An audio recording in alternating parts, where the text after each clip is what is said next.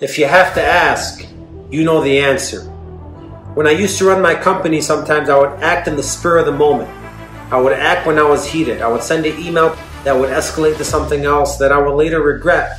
Or sometimes in a relationship or in a friendship, I'll send a text message to somebody that I'll later regret. So I used to act in the spur of the moment and not really think things through. So later, what I started doing was I started asking people before sending something, hey, what do you think of this text message? What do you think of this email before I send it? And through all the responses I would get with asking these questions, I learned if you have to ask, you know the answer. Most of the time it was no, don't send it.